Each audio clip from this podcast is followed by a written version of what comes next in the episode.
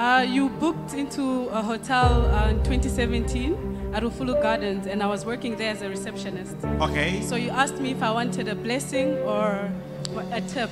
I said, Man of God, give me a blessing. You said, man of God. I remember you very well. yes. All right. And then you prayed for me. Then you gave me four prophecies. All right. You said I should resign immediately because after two weeks I'm getting a new job. So it took me like a week and a half to resign. After I resigned, I got a new job. Serious? Yes. Immediately, just when I wrote the letter, they called me. They told me Wait a minute. You mean immediately a week and what? and a half. A week and a half. Mm. Wow.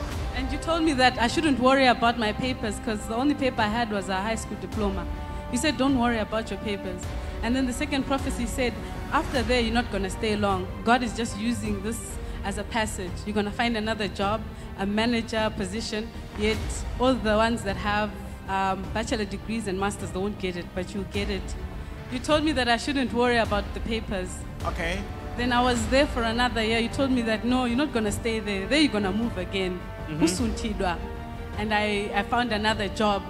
Another I was a junior administrator at also another place that they needed somebody with high qualifications. Then you said no.